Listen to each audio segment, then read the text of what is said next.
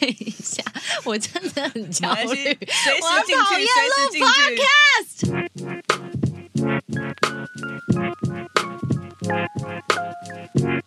今天星期三，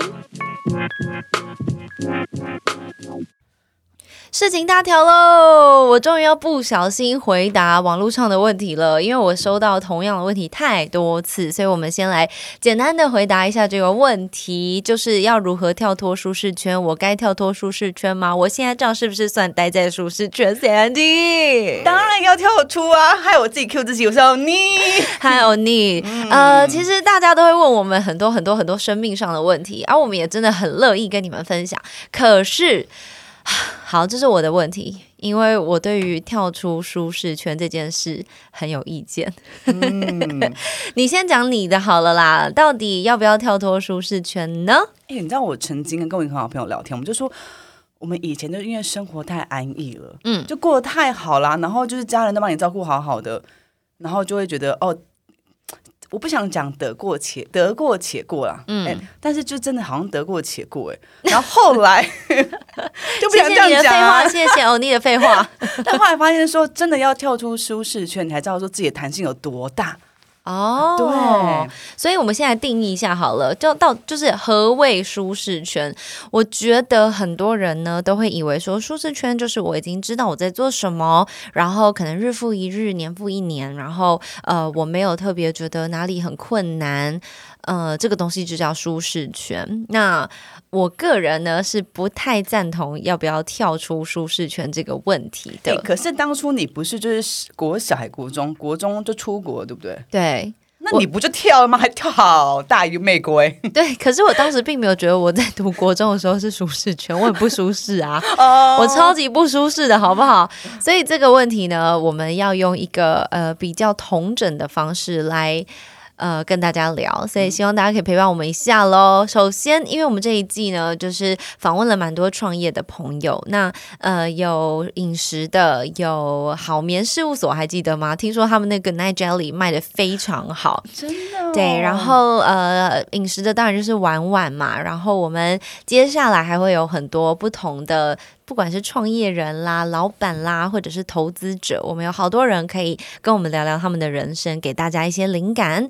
所以，我们今天呢，先以创业跟转职这个逻辑来思考一下舒适圈。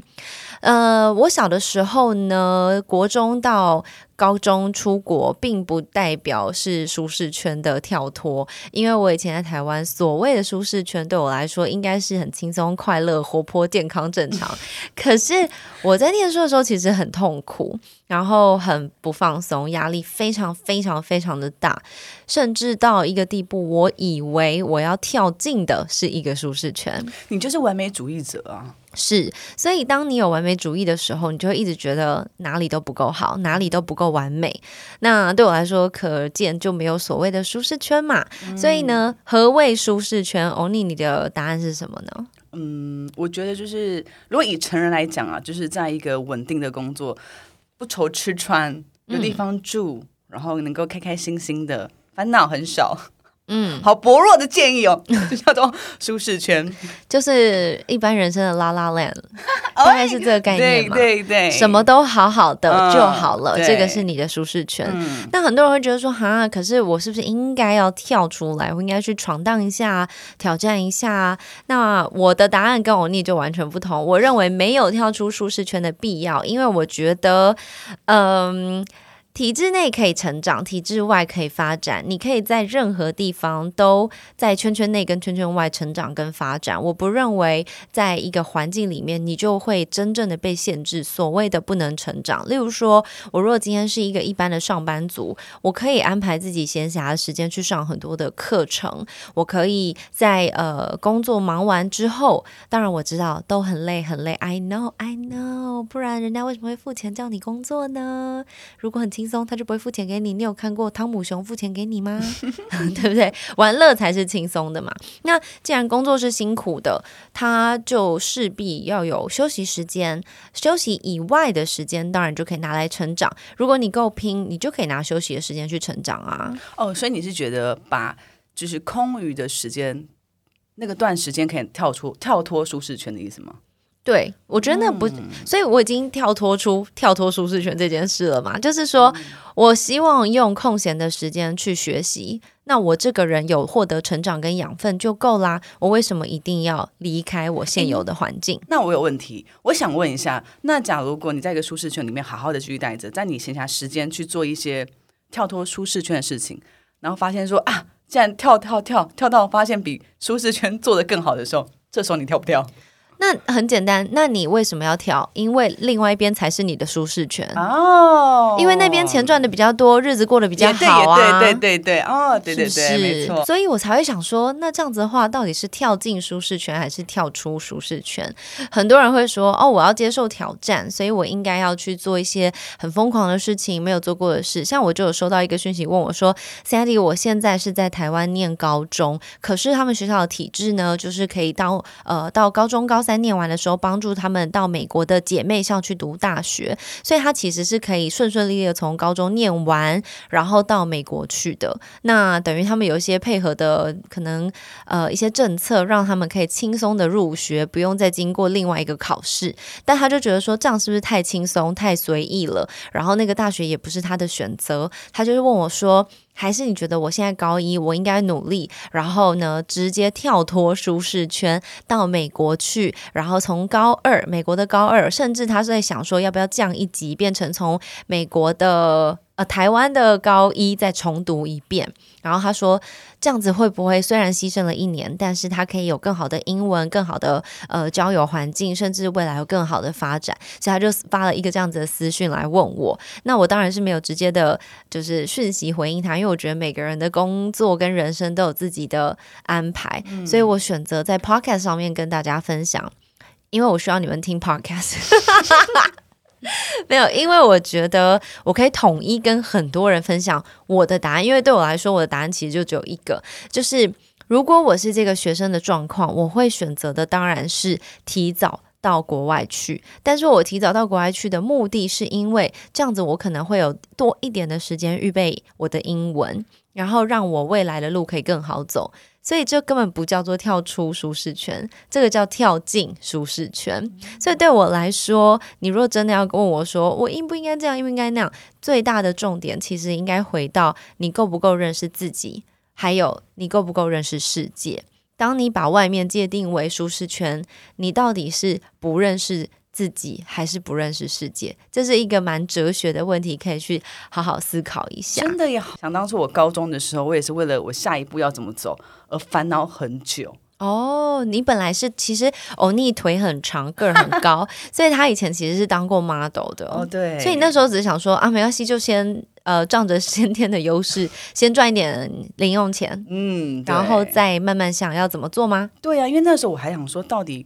未来要怎么走会比较好？而且我记得我那时候大学，哎，那时候高中同学，然后很多人他们的有人说，哦，我想要当建筑师，他他们目标就想说去考建筑系啊。然后有些人说什么，哦，他想要读什么景观系，就类似这种的。你就笑说，哇塞，他们都很清楚，那怎么办？我还是左跟左脚跟右脚要踏哪一脚，我还是不了解，你知道吗？嗯，对啊。其实很多人都会这样，很恐惧。尤其我觉得在华人的世界里面，并没有很明确的教导我们要怎么做选择，所以其实是那个恐惧要先克服，就是。不管你做什么选择，你都应该要认识你自己。呃，我刚刚讲到不够认识自己，或是不够认识世界。像我当时呢，是我比较认识我自己，所以我低估了世界。我觉得跳出去。外面的世界应该会比较舒服，所以我不够认识这个世界，我低估了这个世界的难度、难度跟难处。但是也有很多人是不够认识自己，他以为现在这个他待的这个环境就已经是极限，所以他以为他应该要跳出舒适圈去做一些挑战，然后来更多的激发他自己。那我觉得这两个并没有对跟错，只是你得明确的想一下，你到底现在是在哪一个。嗯，哪一个阶段，或是哪一个境界？那我如果是以学生来说的话，我当然是建议你越早去越好，因为你可以早一点衔接，早一点。呃，如果你没有经济上太严重的考量的话，你早一点过去，其实当然是最好的。呃，你有多余的时间去让自己当一个快乐的学生，而不是说一去那边大家都已经是大人。因为其实在美国，以美国来说。高中毕业，你就是一个完整的大人，你是一个完全体。所以不会有人去跟你 itsy bitsy 的 little spider，然后这边跟你说没关系，慢慢来，没有这种事情。嗯，十八以后。你就是一个 grown up，你就是一个 adult，你必须自己为自己的所有行为负责。哎，我记得有一集你就是跟另外一个你学妹讲你们出国嘛，对，那你们两个都是蛮临时的就出去了嘛，对不对？对对对对，都是在一个其实没有什么预备的状况下，我好像是决定出国到出国只差了好像一个月多吧。哇，所以你觉得你能准备什么？什么都不知道啊，你连。呃，校规上面写什么你都看不懂。然后我还记得校规里面写说不可以，我直接当时的英文程度还不够好，上面写不可以穿 spaghetti，不可以穿意大利面。我那时候想说什么意思？什么叫不能不能穿 spaghetti？然后后来查了才知道，原来细肩带。有一个说法叫 spaghetti，哦，是，就是它那个肩带细细小小，像意大利面一样，不行。我现在穿细肩带，我这样就不行了。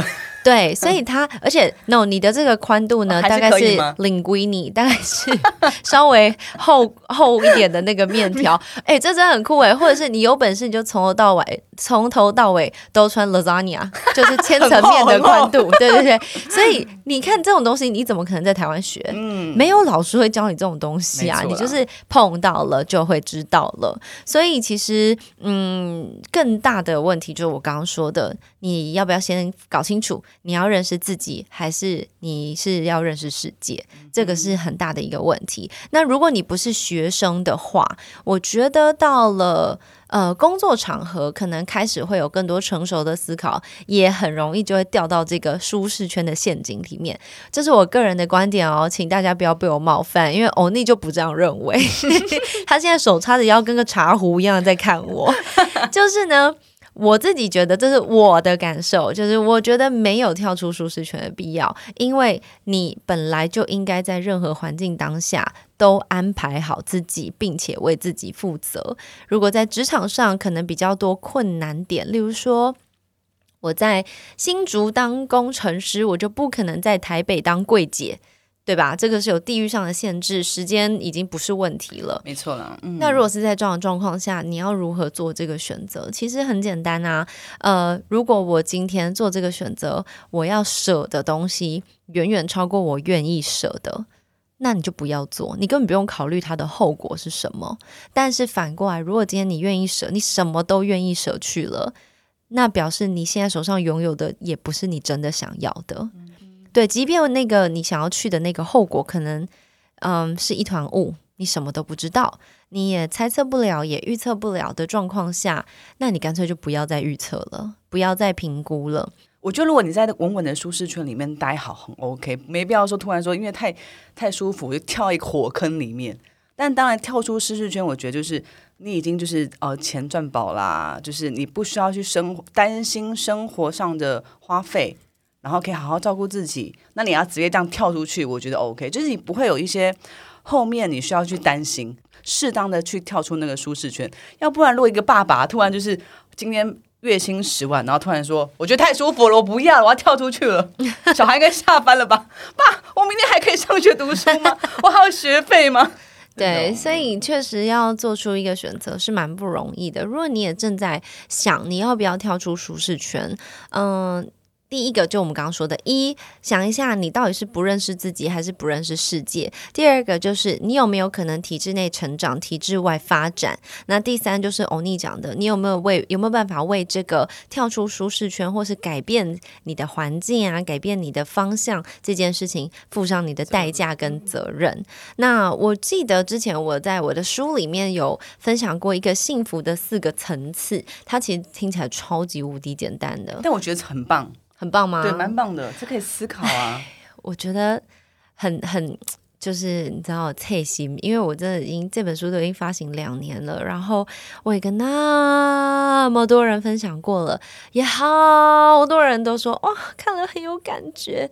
可是好像都没有人会去接触这个幸福的四个层次，然后好好的思考自己在哪一个层次，包含呃幸福的最高层次，我自己认为。最高层次就是做的事情是你喜欢又擅长的事。那你有碰过这样子的状况吗？就是找不到自己喜欢跟擅长的事。嗯，找不到自己喜欢跟擅长的事有啊。就前阵子第一，我觉得低潮的时候，你就很模糊的时候，发现说好像事情都变得不喜欢，然后不擅长。所有的事情都不喜欢，对，因为在低潮啊，就看什么都不顺眼，不觉得吗？哦，对啊，一个掉到一个漩涡里头的感觉。对，对我觉得如果要做到这个最高层次，其实是蛮有难度，所以大家不要觉得好像这是简单轻松，甚至呃哦，别人都这样，我都没有。我觉得没有那么轻，没有那么简单的，嗯。做到自己喜欢但不擅长，其实是第三个层次就已经很不错了。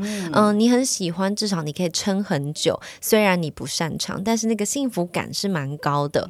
那在第二个层次呢，就是你做你擅长却不喜欢的事。擅长表示你可能花费的时间比较少，但是呢，嗯，你可以赚到你需要的钱，你可以至少维生。然后呢，你虽然不喜欢，但至少那个钱不会让你皱着眉头回家。那当然，最后一个层次就是你做不擅长又不喜欢的事。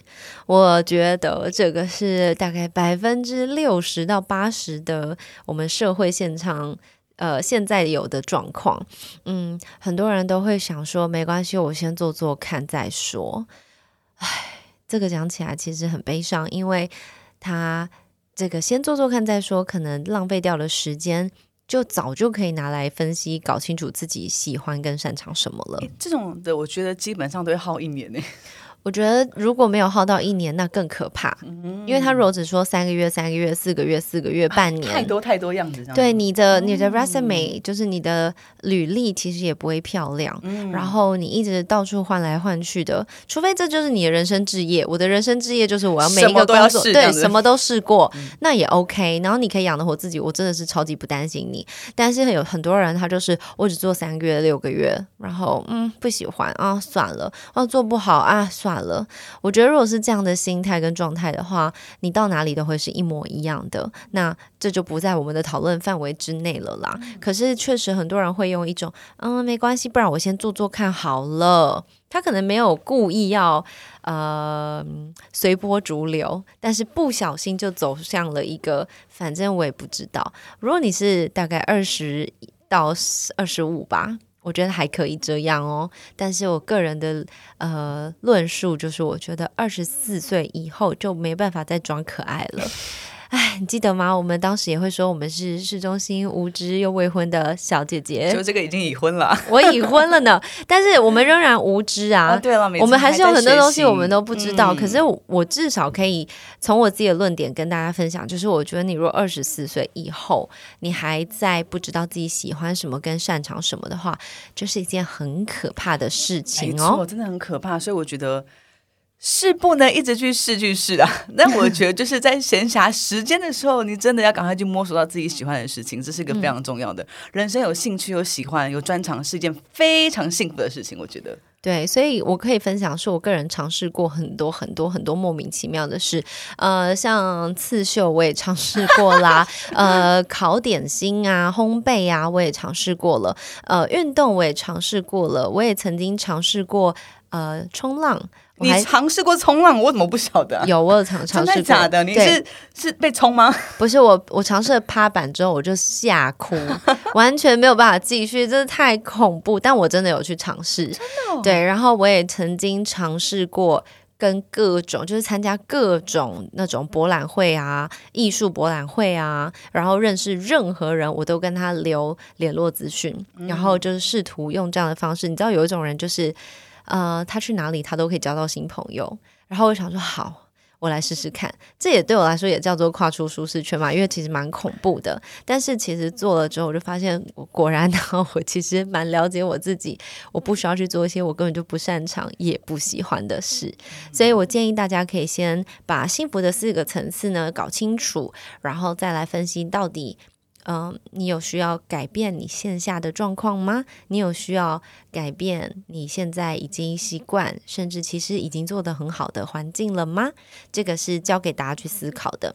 那我刚刚讲，我们一直在讨论年轻人创业啊，或者是转职啊这个相关问题。那今天呢，我们也请到了一个来宾来现场。我们今天要访问的是一位大叔，这个大叔很酷哦。他原本是做光电业的，而且他是做到董座的这个位置，然后他做的公司呢都上市了呢。然后他有一天突然就觉得。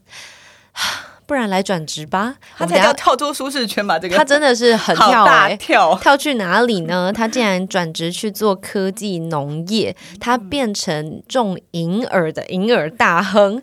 那种银耳就是大家认识那个白木耳，到底有什么好玩？要让一个他那个环境这样可以过得开开心心，然后呼风唤雨的日子，就直接被他停下来了。对呀、他其实准备就是可以退休了，好好就这样休息了。好，我们来询问一下这位先生他的想法如何？掌声欢迎陈吉宗先生。谢谢欢迎欢谢谢谢谢。迎，你好，你好，你好我们有先跟大家说你的职业很特殊，从光电业转到了农业，你可以先跟我们介绍一下吗？OK，实际上我在光电半导体已经二三十年了，那一直在做上游产业，譬如说现在的半导体的台积电啊，然后呃这个第三五类的这个半导体的上游，但是做上游跟下游应用完全不一样。上游就是把这一片饼干或者是这个蛋饼做得很好，嗯，但是里面要包什么馅，然后要卖卖给谁吃，完全那叫运用就不太一样。所以在这个过程当中，我就我就觉得一直做上游的部分呢，很大的压力就一直在投资。你看台积电一次四千亿、五千亿，对呀、我我们闭着眼睛都做梦梦不到的数字。看到在这在这过程中，实际上你不知道要用到哪里去，因为它不是最终产品，那又觉得又跟你很远，嗯，你好像是 mature inside，就是你是其中的一部分，但是它的整个发挥的方向好像又不是那么一回事，所以一直觉得很茫然。所以在这个过程当中，我就觉得实际上应该在这光电半导体，我就觉得做上游不够，嗯，应该把它运用的部分、应用科学的部分，把它把它实践，可以小，但是不能不懂，不能不做。所以在我在这个呃半导体上市公司的呃这个老总任内，我就把这个产品应用的部门成立。嗯，但是实际上成立的过程当中，实际上是哦，对我们注意非常大，所以我们做的汽车照明啊、商业照明啊，还有一个是生物科技照明。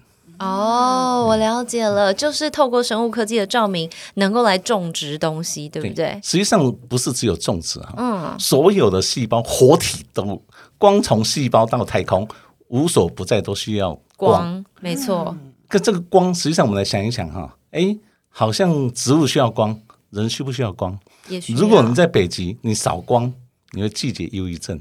嗯，如果你是要治疗你的青春痘，没有了蓝光，你的鼻窦炎、你的青春痘也治疗不好。嗯，那你像叫鸡吃饭，鸡吃饲料，哎，你用蓝光让它 wake up，嗯，醒来，哎，实际上它是让它睡觉，你让它蓝光，它就睡觉了。你叫它吃东西，给它红光，哇，那个整个那个波长就很让它 exciting，哇，就一直吃一直吃，丰富所以它的鸡的生长速度就非常快。嗯，所以你了解所有生命体对光的运用的部分，嗯，那你觉得这个哇，这个是运用无限大。哦，那有一次我去欧洲出差，人非常疲惫，回来以后，结果就发发生了就我得到肝癣哦。你会觉得肝癣实际上跟好像是霉菌，实际上不是，那是全身的免疫系统出崩坏。嗯，所以要靠什么光？靠紫外线，所以你要进一个太空舱里面，全就是部都是。杀菌的概念。对对对对。哦，所以我觉得说，哎呀，实在是应用太大了。但但是但取一瓢饮哈，就是说，那我要从哪里去切入？你看哈、植物需要光，鸡要光，猪养鱼抓鱼也要光，两只脚、四只脚没有脚了，包括人，对不对？你看女孩子啊、这个关节痛要红光，对不对？然后你痔疮、痤疮、鼻窦炎、毛囊增生、头发掉了，你要红光，然后活化细胞。然后你现在说，哎呀，我要镭射光，然后去做什么？我这个去脂啊，脂肪哈。哦，对，所以到处无所不在。但是它的进入障碍不一样，一个就是人的部分要 FDA 要有法规，嗯，那激情类因为很容易有菌，所以我觉得选了一个大而简单，所以植物最简单最大，嗯，它最进入障碍最低。但是问题是，植物的部分又有一个很大的瓶颈，种类太多。对呀、你总不能什么都种种下去了吧？西瓜到小白菜都交给你。对对对，所以所以当初在这个过程当中，实际上我觉得生在台湾非常高兴，非常骄傲，因为台湾这种虽然一个小岛，它从热带作物一直到寒带作物都有。没错，所以你选择了银婴耳。儿，而且你我我有读了很多你的资料，还有这个访问，然后他想说他们在一个实验，等于算是实验室啦，厂房厂房里面做出了模拟跟阿里山上面一样的环境，让那个是。银耳可以长得很好。实际上我，我当初不是切银耳哈，哦，最前面不是哦，我在我在二零一零花博未来馆的时候，未来馆就是我建构的，对，就是 in the future 所有未来生活跟这个有什么关系？好，所以它就是花、果、蔬菜、中草药、菌菇类为长，嗯，都都需要光。但是在这个过程当中，台湾那时候是蝴蝶兰输出大国，嗯，跟荷兰拼得非常厉害，数一数二的，所以我加入了国家队哈，就帮助台湾的蝴蝶兰对。出口到我们。哎，兰花也是不好搞，真的。也很真的很复杂。如果你真的要懂些植物，因为我最近开始研究植物，然后我发现兰花要简单很简单，但是你要它很美，或是能够媲美国外的什么的话，我觉得是要花费很大心力的。台湾跟荷兰最大的差异是这样哈，台湾物种非常多，嗯但是没有规模经济。哦。荷兰是单一品种，哇，满山满谷就是那个品种，所以在这个过程中是优势也是弱势。嗯，台湾是输出型产业，所以台湾的种苗是世界非常有名的。嗯，那在这个过程当中，如果变成一个产业经济，我觉得那是一个拿捏，但是它有一个很大的进入障碍是什么？时间太长。对，就好像生这个小孩三年三十六个月，从组织培养出平苗、小苗、中苗、大苗，出梗、开花结果，三年三十六个月。三十六个月已经可以生三只大象了。因为大象是培育一年就可以生出来，但是还不止，还不是这样啊，我们是包生呀、嗯，不是包火啊，不是包好啊。如果失败怎么办？只能先配种等它长。重新来，重新来。嗯，你有几年几次的三年三十六个月？真的，所以时间非常，所以在这个过程当中是稍微筛选。有人说：“哎，是我在做，我是台湾第一个做植物工厂的。”嗯，哎，所以植物工厂所以基本上是要控制十八个变数，温度、湿度、空，然后全部都可可以控制，所以变成在里面生出来作物是绝对没有问题的。但是问题是那个设施的成本就高，你要错，做什么作物，所以就要对等。所以很多人在现在在做切入植物工厂的时候，都从蔬菜开始，那个就好像我们当兵的训练中心。为什么训练中心？你起码要认识枪啊，你要会打靶、啊，哦，对不对？你枪都不会拿，你怎么去去玩炮？就跟上大学的通识课程一样，对对对对对基础款。对对，所以那一个产业你要赚钱，坦白说是有困难。嗯因为所以我在花博未来馆的时候，很多阿公阿妈跟我讲说：“哦，你现在阿公，我这么路边都有那个什么地瓜叶啦空心菜都有的，那你要花那个钱设施去种那个东西。对，但是反过来，你冬天的时候呢？嗯，对不对？季节变换的时候呢？对，卖冰的都知道冬天要卖姜母鸭了，对对 好会形容。哦，所以要懂得转嘛，要对对转对对弯。对，嗯。对，所以在这个过程当中，就是后来觉得就做的太广，项目太多，所以在那个过程当中，坦白说，我资金是就烧了将近四五千万，哦，只做了做一个参数，实际上就是在呃整个将来都会有一个 ICU，就是一个晶片，然后城市就在里面，你要种什么，嗯，当做进去，然后就跑。对，就是把它标准化。其实这个确实是需要很大量的资讯跟技术啦。那那那我很想知道，就是呃，当然从一个呃上从上市公司转到这个自己创业，是很需要大量的资讯跟自己研究。那你刚刚讲说前面就烧了四五千万下去了，而且中间还碰到等到好不容易有盖了厂房，还碰到台风，那我家所有代机。这个是就讲到我的伤心处哈。真的，没关系，功德有加把赛的不会违例，那不会违例，不要紧。这个是刚好就是我们，因为我们有跟台大合作，嗯，所以就是所有的这些技术人员跟台大的这些的产学要进，所以后来就在周边，哎，驱驰就是乌来驱驰，哎，就还好像比较近。第二个是那边的风光明媚也还不错，所以对一个这种生物产业研究的中心好像很恰当。人家跟我讲说，三十几年来这边没饮过多少水呀，结果就那，但是它是山区，但是它山区很很不保险。结果就是从那时候，我那个我印象很清楚，二零一二年七月二十六号苏拉台风。啊，从此乌来整个风云变色，它就一直山崩，一直山崩，一直一直土石流下来，然后所以才重新做了大桥。但是我的所有的建厂、实验中心、生产中心全部，因为它是一个无尘室，嗯，只要里面脏了，啊天哪，全毁。全毁。那当时我们可以问吗？大概赔了赔了呃，啊算了，一个大概，大概几位数就好了。数千万是跑不掉。哇！天哪，所以各位没事不要跳出舒适圈。他现在当那一刻，我相信那一刻他一定想说啊，我就好好的在我的光电业就好了，我干什么跑出来这里？而且我们还很幸运的就是。我的员工没有淹死在那里，因为我们那个植物工厂基本上是二十四小时 running，嗯，哦，他基本上，所以基本上的驻都有驻点人员，所以后来就是晚晚上半夜紧急撤离，哦。不然我坐在那个基本上我们全部灭点，对，真的全全部灭点，所以哦基本上哎，所以啊、后来在那里面就觉得要重资产。还是要重 know how，所以在这个有一个大转变。实际上，我的 roadmap，因为我们在做上市公司的时候，每次这个政协会在口试的时候，我都高分哈，几乎都是十五比零。为什么呢？因为就才上市就是你的将来的展望是无无可限量的。嗯，所以同样在这个过程中，我的 roadmap 非常 clear，就是科技农业、加工农业、生技农业、医疗农业。好，这个四个阶段不可以脱钩。你不是用科技农业把农产品做出来，你绝对不能定量定性。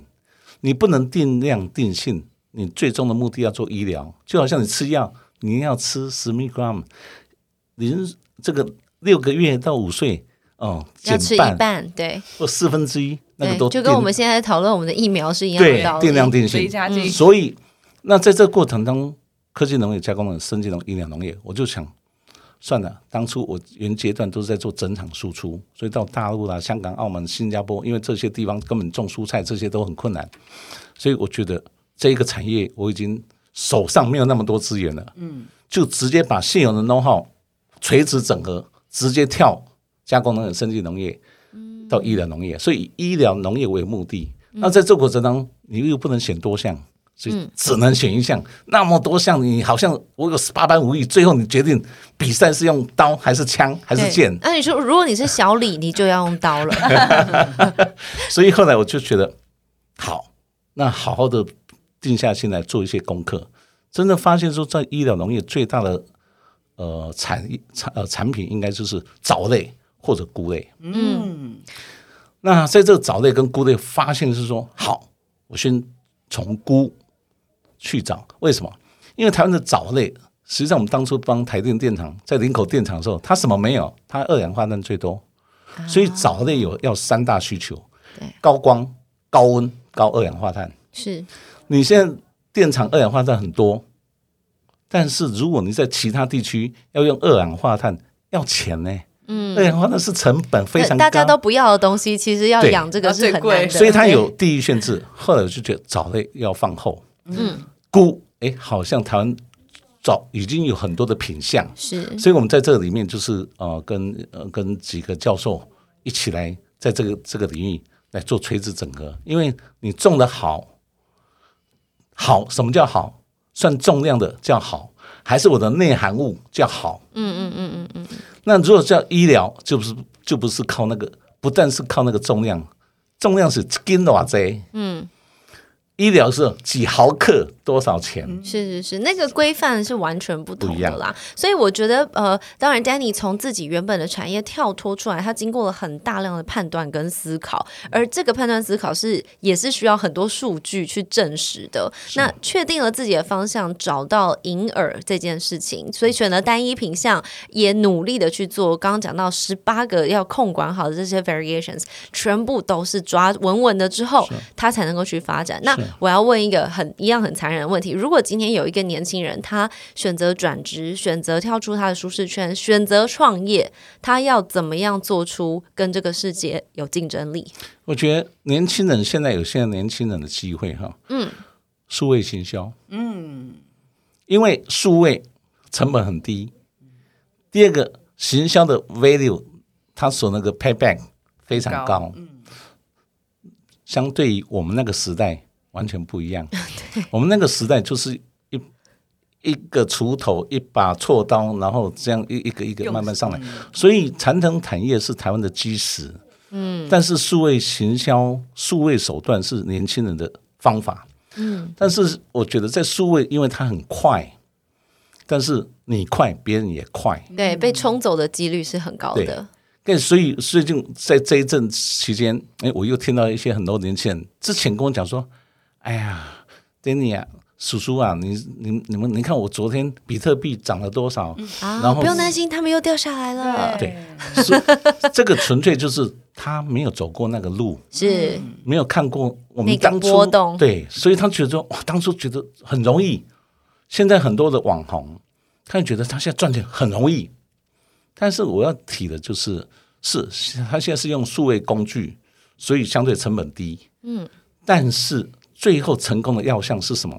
第一个，你的人格特质；第二个是产品的特性。没错，人家是认同哎，人家是要买是买好的商品，合理的价格。嗯，所以在这个过程当中，只要这个商品好，我觉得它很快就会被发酵出来。嗯那我们来聊一下好了，到底 Danny 的商品有多好？听看看，因为银耳真的，我们这些年轻人哈，除了就是偶尔可能喝个银耳莲子汤，我们真的对银耳完全不了解，它能有什么厉害之处？OK，实际上银耳是一个非常几千年的产物，所以以前都妈妈煮啊，然后反正随便这个吃一个甜点，实际上它慈慈禧太后都要吃。嗯，所以我时常在一个做一个在演讲的过程当中，我的题目就是吃银耳好还是吃燕窝好？哦我觉得当慈禧太后最好，因为她应该什么都有吃得到，珍珠玛瑙都挂在身上了。跟这个就要从医学观点或者生物生科的背景来来 reverse 来看，嗯，到底吃燕燕窝是吃什么？哦，吃银耳吃什么？是吃什么？而且现在也有科技燕窝了，对对对，所以你说，所以我上次我我就在看日本的这个影片里面就提到，哦，他们整个 NHK 派一个团队到泰国去看那个燕哦燕窝。然后燕产哇，环境那么脏，对我看过，然后他接着他是血燕，对不对？然后他这个拿下来，把它分解重组。你你看，你你的床上棉被会很整齐吗？嗯，那燕子燕窝会很整齐吗？嗯结果你现在看外面的燕蚕都那么整齐，会不会哪一天就真的发展出吃人窝呢？也太可怕。妈呀！不要把我棉被拿去吃，啊、所以吃那也是蚕吐出来的。所以对，所以在这个过程当中，你会觉得说，哦，你了解你吃的是这样的环境下的产物，它的菌，嗯，它的营养价值是不是真的？这么的高嗯，OK，所有商品的价值是稀少性，嗯嗯，不用，我倒不觉得是技术有多高。你像三纳米、五纳呃五纳米、三纳米、两二纳米，它是一个随着时代一直更迭，资本资金就一直叠叠进去的。但是在这在这个过程当中，就是说，哎，那你会发现，你会我也会，但是最后就在比燕窝就是它的口水，燕窝酸。那燕窝酸，我跟各位讲，你买一个燕盏，它的燕窝酸不如两个那个柳叶鱼。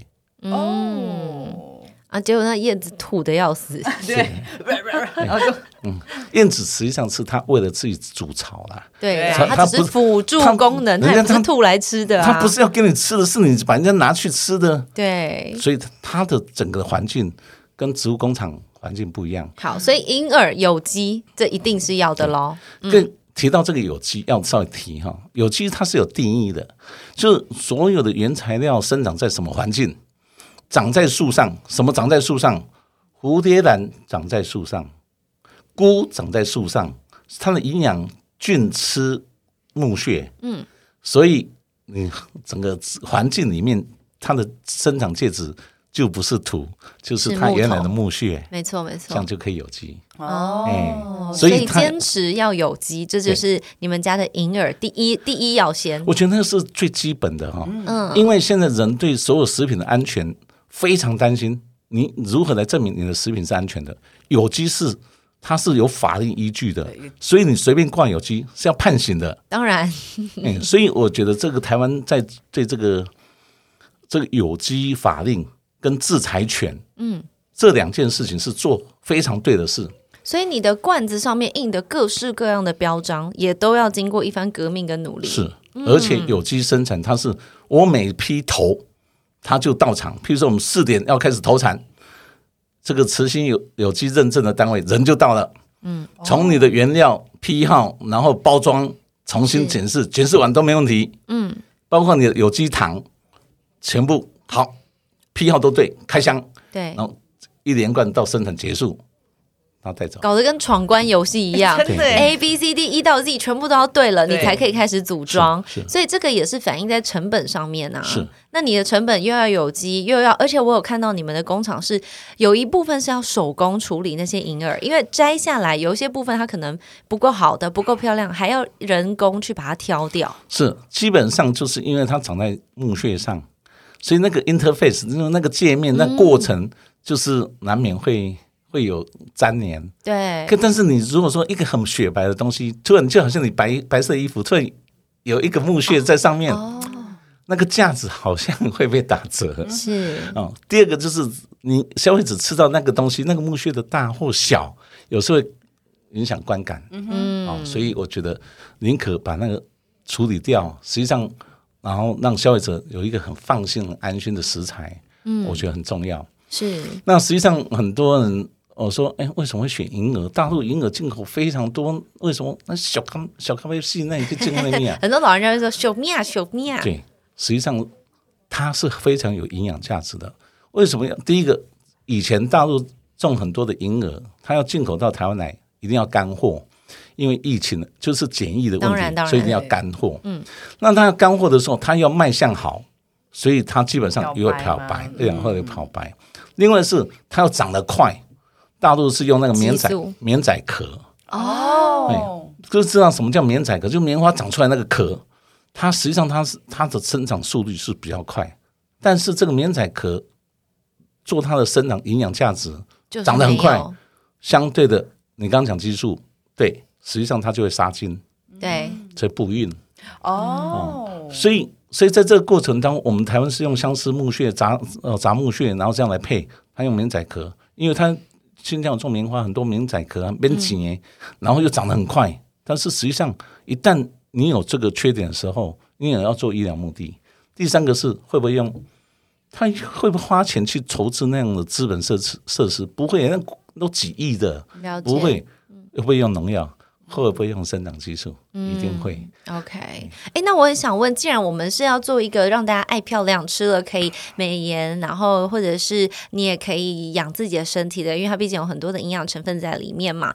那为什么不干脆就是打年轻人的市场？例如说做的漂漂亮亮那种玻璃罐子啊，然后很多那种文青或是比较呃有机的超商，他们就会这样子卖。你为什么要选择还是用罐装铝罐的方式？OK，我觉得分两个层次来讲哈。第一个是为什么没有优先选年轻人？各位，你们非常幸运啊，二十五岁所有女孩子的所有的分数是一百分，你所有的激素，你所有荷尔蒙是在最佳状态，包括你的皮肤状态，包括你的生育状态，包括你 everything，嗯，都是在最佳状态，所以你对这种产品的迫切需求即使你已经一百一九九点五分了，这我用 i s e 的来用 SK two 的卡西，那这样的东西来抹，你只增加零点五分。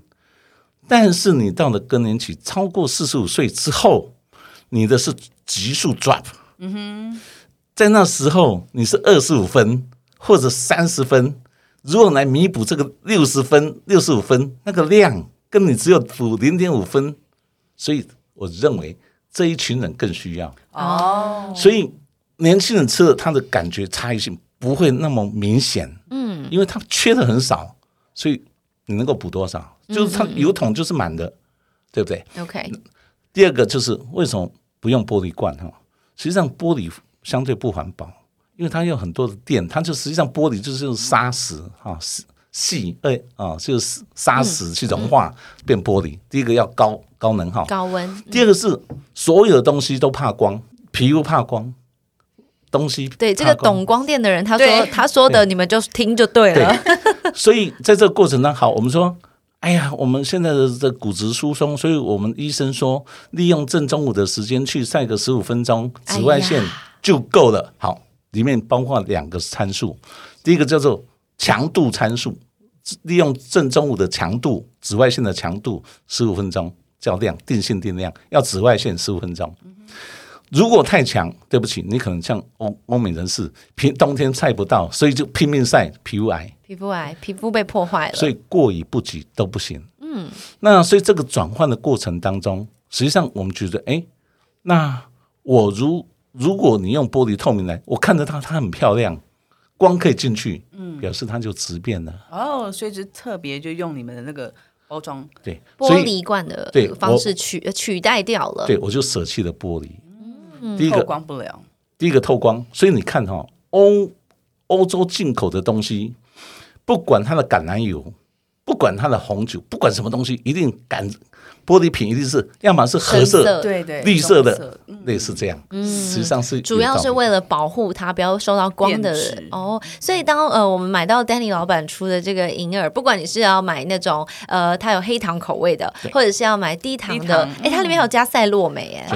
赛洛美就是女生爱漂亮可以吃的东西啦，它加进去，不管你是要买哪一个，其实它全部都是用铝罐的包装对。那所有的不管是标章认证啦、低糖认证啦、有机认证，也全部都写得清清楚楚的。我想这个地方就是，我觉得我们已经前前后量产销售大概七年多了，已经销售五六百万罐了，哇哦，而且而且现在量一直在暴增。好，实际上是这样哈。第一个就是大家对这这个商品的部分，第一个我一定要让他吃得饱，嗯，所以我的固形量有达到八十克。嗯我吃得饱了以后，我就不会随便吃东西。很多的生病都是因为吃太多。我顺便帮大家控制饮食的，因为现在真的，现在真的没有人在营养不良，都是营养哦过剩。对过剩没对错，，所以你少吃一点，相对对你健康帮助非常大的。为什么？就是人以前以前的人类，他的所有的这个病少很多，因为他都缺。我们现在都是太多，所有都太多。好，在这个过程当中，第一个我一个吃得饱，第二个就是一定低糖，糖是我们最大的杀手。嗯对，老化也是一个糖的关系。第二个低低热量，第三个一定要高纤。好，单单讲到这里，这是我们的基本盘，这个已经不得了了。我说给你听好了，你要降你的胆固醇，降你的血脂，降你的这个糖化血色素，降你的糖，你纤维质一定要够。水溶性酸，它所以它就会这个很容细小的纤维会把你的糖连在一起，会跟你胆固醇结在一起，会把你血脂融在一起，然后因为叫水溶性膳纤维，从尿粪排掉，嗯，所以你就在血管里面这些不好的三高的主要元素，它一并带掉了，所以是膳食这个膳食纤维一定要高。是。第二个是水溶总多糖，你看我们的银耳萃取出来，我是一百二十一度 C，嗯，人家说，哎，你的东西怎么那么好吃？嗯，实际上是因为它是植物胶质。如果我们在家里妈妈在煮，哇，控鬼缸，而且没有那个热度，不不可能控到一百二十度的啦。坦坦白说，偷偷教你一个 know how，嗯，除非用压力锅，啊，对，因为我们的电啊，扣扣扣，然后它气跑出来，它就永远不会达一百度 C。哎，但是超级恐怖，就算家里面买一个压力锅煮，因为我也会做菜，如果用压力锅煮，煮出来很大量，有没有吃不完？对，两天后直接 say goodbye，酸溜溜，很对恶心的。因为它本身就是菌。嗯，实际上银耳是两种菌生产的共生菌出来的，所以它是菌。那所以在这种它保存不不易。第二个是它要把植物胶质释出来，要高温高压，所以你在家里煮那个实际上是细美掉和美啦，简单来说就是美和啦。而且你不能稳态控制它的好吃水准。对，所以科技农业就是这样，所有东西参数都是要定量算正正定性，嗯。不管加工，不管生产都是一样。是。哦，刚刚提到就是说，哎，我们跟别家的很多的银耳有什么最大差别？很多银耳都是哎就后加，太甜，哎哎就后加，不然的嘎追够，嗯，然后这样、啊它叫风味，嗯我觉得那个是最基本的风味，所以我们公司一定不把各位知道，水果麻烦你早上吃，中午晚上少吃，哦因为它基本上是果糖，嗯所以人的吸收非常快。对，啊、所以那在这个过程中，你又把这个东西放弃，我又要低糖，怎么可能？第二个，自相矛盾嘛。植物胶质跟这个我们在加工过程当中，它因为果酸、果酸、果都有酸，你说即使它再甜，它还是有果酸，所以它整整个的形态会改变。所以我们宁可说啊，你今天很希望说今天吃我的荔枝，我很吃新鲜的芒果，好，没有关系，就两三片，我的银耳加工好，你就放在外面，很新鲜，就这样这样，不要一起煮，因为它会直变，风味会变。是哦，所以这个就是我们跟人家不一样。那我们在想做过程中，我应该做什么商品？年纪大的人，第一个会越来越省，因为他觉得他收入有限。年纪大的人，他的身体状况是越来越差，他是最需要，但是他的收入有限的情况之下，我该做什么样的产业？第一个要让他负担得起。嗯，老人要不要漂亮？我跟你讲，老人更要漂亮。对啊，因为他会重拾他自己的尊严。对对，因为老就算，总不能又老又丑。对，老人谁都会老嘛，你再漂亮都会老。如何让他老而健康又花费少？所以我的所有生产产品都是用一个便当的价格在衡量我的商品。哦，你要玻尿酸、赛洛美啊，你到医美诊所去去江狗签，你要打哪里？你要打皮肤，你要打关节，所有皮肤都需要玻尿酸，所以直接把它加在银耳里面，加在银耳里面。哦，第二个就是赛洛美，像我以前非常辛苦。我皮肤都有皮肤，就是这个异位性皮肤炎。了解，因为是内部的免疫免疫系统越来开始在崩坏，所以免疫系统崩坏五个五个层次。第一个，小孩子出生的时候过敏，过敏性鼻炎，嗯，异位性皮肤炎，接着后面就是红斑狼疮，嗯，红斑性狼疮，内风湿性关节炎，这整个系列它是顺序随着你的发炎状态，所以你从出生的时候。就已经开始你的免疫系统跟环境在对抗了，对它都是自体免疫的问题啦。如果到最后就是自体免疫控制不下来，反而会导致自己身上会有一些反应。对，所以我看一直看皮肤科，一直看不好，他就是给我内固醇降发炎。后来我觉得我不如自己治自己，嗯，自己治疗自己，所以我就是第一个舒压，增强自己的免疫力，所以我的异位性皮肤炎全部改善了。对，我相信这个实际上它一点都不难，而是第一个大环境。PM 二点五这些落尘，好刺激你皮肤。第二是你免疫力增加了，所以这个问题就解决了。何况是 COVID nineteen 啊，所以同理，所以我觉得很有意义。第二个就是老年人他吃的少，吃的少，相对他齿口不好，牙齿不好，不易吞咽，所以他营养会不良。嗯，所以我一定要适合他吃，适合他咬。所以我们做的营养要在日本医生的标准是怎么去鉴定？第一个。可以直接吞咽，然后对，第一个要有一点大块，各位知道，我们看到大块的行为波，嗯，那个就会生口水，嗯，那就是酵素，嗯，但是即使我咬了，或者说我没有咬了，吞下去了，会不会咽喉？不会，这个是这，所以日本医生是把我的东西躺在床上喝，也可以，也可以，哦，要这么懒惰，要也可以的标准。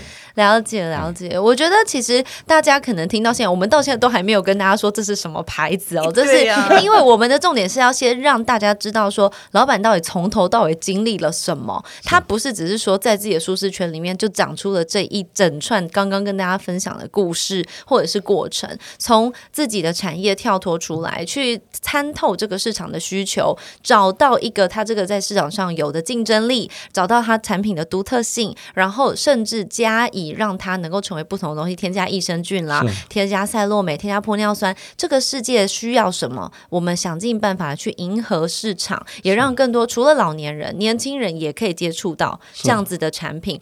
单一一样品相，从科技农业出发的银耳做出来的是呃，让大家可以相信我们台湾的农业也可以用这样子的方式来呈现。那当然，我们今天听了很多的故事，我觉得还是要先让很多年轻人，因为大家听完想说啊，完蛋。上亿、上亿的商机，四千万、五千万、几百万，我没有这个钱。我如果要创业，我们可不可以请 Danny 给大家一个建议就好？刚刚讲到人，你的品格要好，你的产品要好，那最终还有什么要注意的吗？我我觉得就是随时都要补自己的不足啦。我觉得我先讲我那个时代哈，因为毕竟我们有一个世代差。我那时候十五岁离开花莲来台北读书，背一个黄埔大背包，里面就只有一条棉被。然后就来台北读书哎。那你就直接背棉被就好了，因为也只有棉被可以背，也只有那个 包包可以装那个棉被而已。对。然后来台北读书以后，就就觉得，因为我妈爸爸妈妈就跟我讲说，你后面的学费从此要靠你自己了。嗯所以我的寒暑假，我的奖学金是我不可或缺的，所以我一路读书都还都学校前一名、前一名这样上去。他们帮你断尾，你才能求生啦，哦、实际让你没有后路可以走了。哎，现在年纪大了，觉得说，哎，没有这样，好像我不会成就我今天的自己。一定啊！但是在那时候，会觉得说，你乃我哪敢扣对啊，别的小孩 礼拜六、礼拜天去看电影，然后我要在学校读书。是我在学校读书为了什么？第一个省钱，嗯然后第二个就是赚钱，因为读书赚钱，然后不要出去省钱，就就是这样。所以一直一路上来，所以我觉得在那时候是为了要离开花莲，我觉得我在那边可能整个将来的知识观或者世界观可能会比较窄，所以我觉得一定要离开花莲。是那到台北来以后，我就觉得你的各项各项都要补足，所以我们那时候读工科，一般英文会比较差啊，英文比较差，然后接着说赶快补英文，嗯。然后接着说不行，人家说你将你很有技术，你要当总经理吗？你财务报表看得懂吗？哎，好像看不懂，赶快就是补，赶快再补。再学再，补缺什么就学什对，所以后来我就是哦、在在这个生产力做顾问师，然后到台科大读读这个管理研究所，所以后来就是在因为有很多的工科背景，再加上管理背景，所以才能够到上市公司当 CEO。是。实际上这这个过程当中，实际上年轻人都也都一样哈，因为你在学校过程当中所学的都是很很短很窄，对，哎，所以现在唯一就是说啊，你这对年轻人，我觉得不要觉得自己很厉害，你今天的数位好像今天很懂，但是明天的数位好像更高级。没错，对，现在都十倍数，对不起，现在不，以前我们读书叫十倍数时代，现在 Starlink 都叫百倍数，对，没错。所以所有的每个竞争都是百倍数的成长。哦，所以我第二个就是我觉得要学习跨界，就是说你不要局限你自己的自己的特性跟什么，因为跨界的在这个区在这个时代改变的过程，真的是很有机会互相整合，互相变成一个一个商机。没错，所以我觉得就是年轻人有两个机会，一个就是用便宜的数位行销工具，所以数位这样的方法，我觉得要学，但是要有本。有本的意思就是说你的根本，因为你有好的简易的工具、低成本的工具，但是你的根本在哪里？最后成败是在这里，而不是你曝光，它可以曝光，你也可以曝光，最后是成品决来决定这个这个好不好。是，所以我觉得其实今天我们好像乍听之下好像在听一个长辈分享故事，可是真的把它统整下来，会是非常明确的几个纲要，让大家可以去学习。不管你今天要做什么，你都可以好好的从这当中学习到呃。第一，人品要好；第二，产品要好；第三，永远都要觉得自己还不够好，还可以继续的学习。而且，我觉得跨界这件事情，我非常非常非常的认同。如果没有上一代，我们哪有下一代如果没有我们，我们要怎么衔接到往下一代更更下一代去？所以，其实这个社会上需要的是我们可以彼此补给跟补彼此帮助不足的。那不管今天我们从呃 Danny 身上学到了什么，我相信我们的听众其实是非常非常会思考的一群人，他们可以去想。我们今天真的要探讨是要不要跳出舒适圈吗？还是真的去探讨你可以给这个社会跟取之社会、用之社会要怎么给予回馈，这才是根本的问题。是那我们今天呢，就谢谢光阴乐活。你看，我们忍到现在才对终于讲哦说出来我想忍到现在，光阴乐活的创办嗯人陈吉宗先生 Danny，谢谢你来跟我们分享。那等一下呢，我也会请 Danny 留给我们一些给听众的优惠，然后让大家可以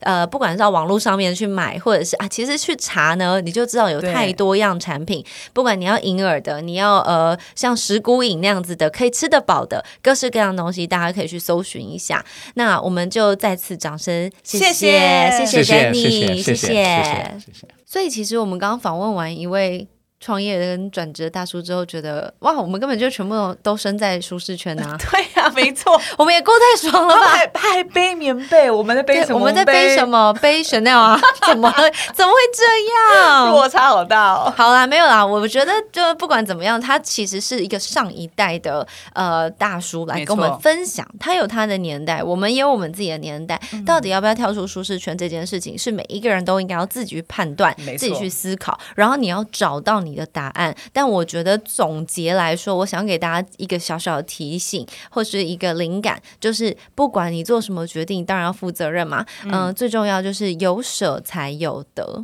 呃，他当年舍弃了他家里面的后援，他才有可能来到台北自己打拼。他当年舍弃了他在呃这个光电产业里面的高薪跟很很高很高的职位，他才有可能创出自己的一片天。他也舍弃掉了其他所有的农产品跟其他的作物，才能够选择了一个银耳。所以我觉得这一路上来说，他不是只是获得，他有大量大量的舍，他有大量的舍弃，大量的抛弃，大量的不要，来成就他的完美主义。他在完美主义里面。获得的东西是他要有机，他要无毒，他要他的产品低糖，要有有机认证标章，而且他舍弃了漂亮玻璃瓶，嗯，的同时，他要让大家看到的就是我这个东西是谁都可以使用的，而且我自己也敢吃，我的家人也敢吃，所以我觉得这个整体下来。回应到的就是我们这些年轻人，如果真的要创业跟转职，你有没有那个自信可以做到这个态度？你有没有那个能耐去跟别人说，我不管我现在转到什么职业，我就可以很大方、骄傲的告诉别人我在做什么，我没有残害别人。你的品格、你的人性，还有你的产品，都是应该要等号的好，它才能够在市场上有竞争力。哎完美主义者是不是就可以当成成功的事业家？我觉得不一定哦，因为最终还有一个问题，就是我们这个 podcast 今天新一山一直想要提醒大家的，健康很重要。啊，对，所以呢，如果你今天只是狂拼命，然后没有好好照顾自己的话，也很可能会碰到我们刚刚在节目里面有聊到自体免疫的问题。嗯所以其实这一切的一切啊，追追根究底，就是需要一个圆。什么圆呢？就是从零画到零，从头画到尾，你都要清清楚楚知道你的原点是什么。嗯你也要知道你要怎么样让自己成为一个平衡的圆形，而不是一直口口总往前冲，然后找不到方向。那最终，我想提醒大家，就是面对世界很可怕，但是不面对自己更可怕。大家应该想说这集天哪，是一个中年大叔有介绍歌吗？当然，我们每一集都有一首歌，我没有忘记。嗯我们希望大家要面对自己，而不是去好像跟这个世界冲撞而已。我们今天要听的歌是徐佳莹的《人呐、人啊》这首歌我非常非常的喜欢，它里面有一小段讲到人啊不断的矛盾，人啊脆弱的不堪一击，我们还要互相伤害。人啊越想抛开的，越是带着向前，我们只好越走越沉默。到呃几乎要放弃了，才发现舍不得，到底还有多少话没说清楚的？我觉得虽然这首歌是在讲感情啦，但是我其实每一次听，我都会听的觉得这真的是一个哀叹，就是如果我们今天连自己要的是什么都自相矛盾，然后再去世界上互相伤害、互相残杀，那我们到最后就只会是自己一个人。所以我希望大家听完今天这一整集啊，嗯，不管是你本来只是想要拥有一个答案，还是你只是来听听看别人的故事，都希望你可以像我跟欧尼在学习的一样，呃，时不时的面对自己，时不时的体制内成长，体制外发展。嗯，没错。之前我们都是年轻辈在分享，然后这然后这次是有长辈们的分享，不同的分享，大家可以好好思考一下自己要的是什么，到底是舒适圈踏进去，踏出来，哪个好呢？大家可以自己好好思考一下。我觉得没，错，哪一个都交给你喽。谢谢大家，拜拜。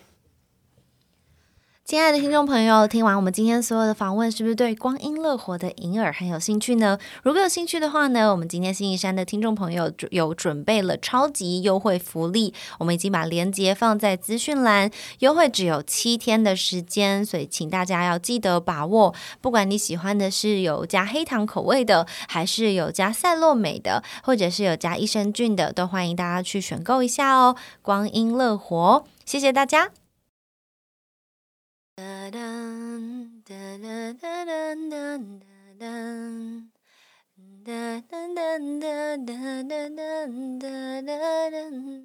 da da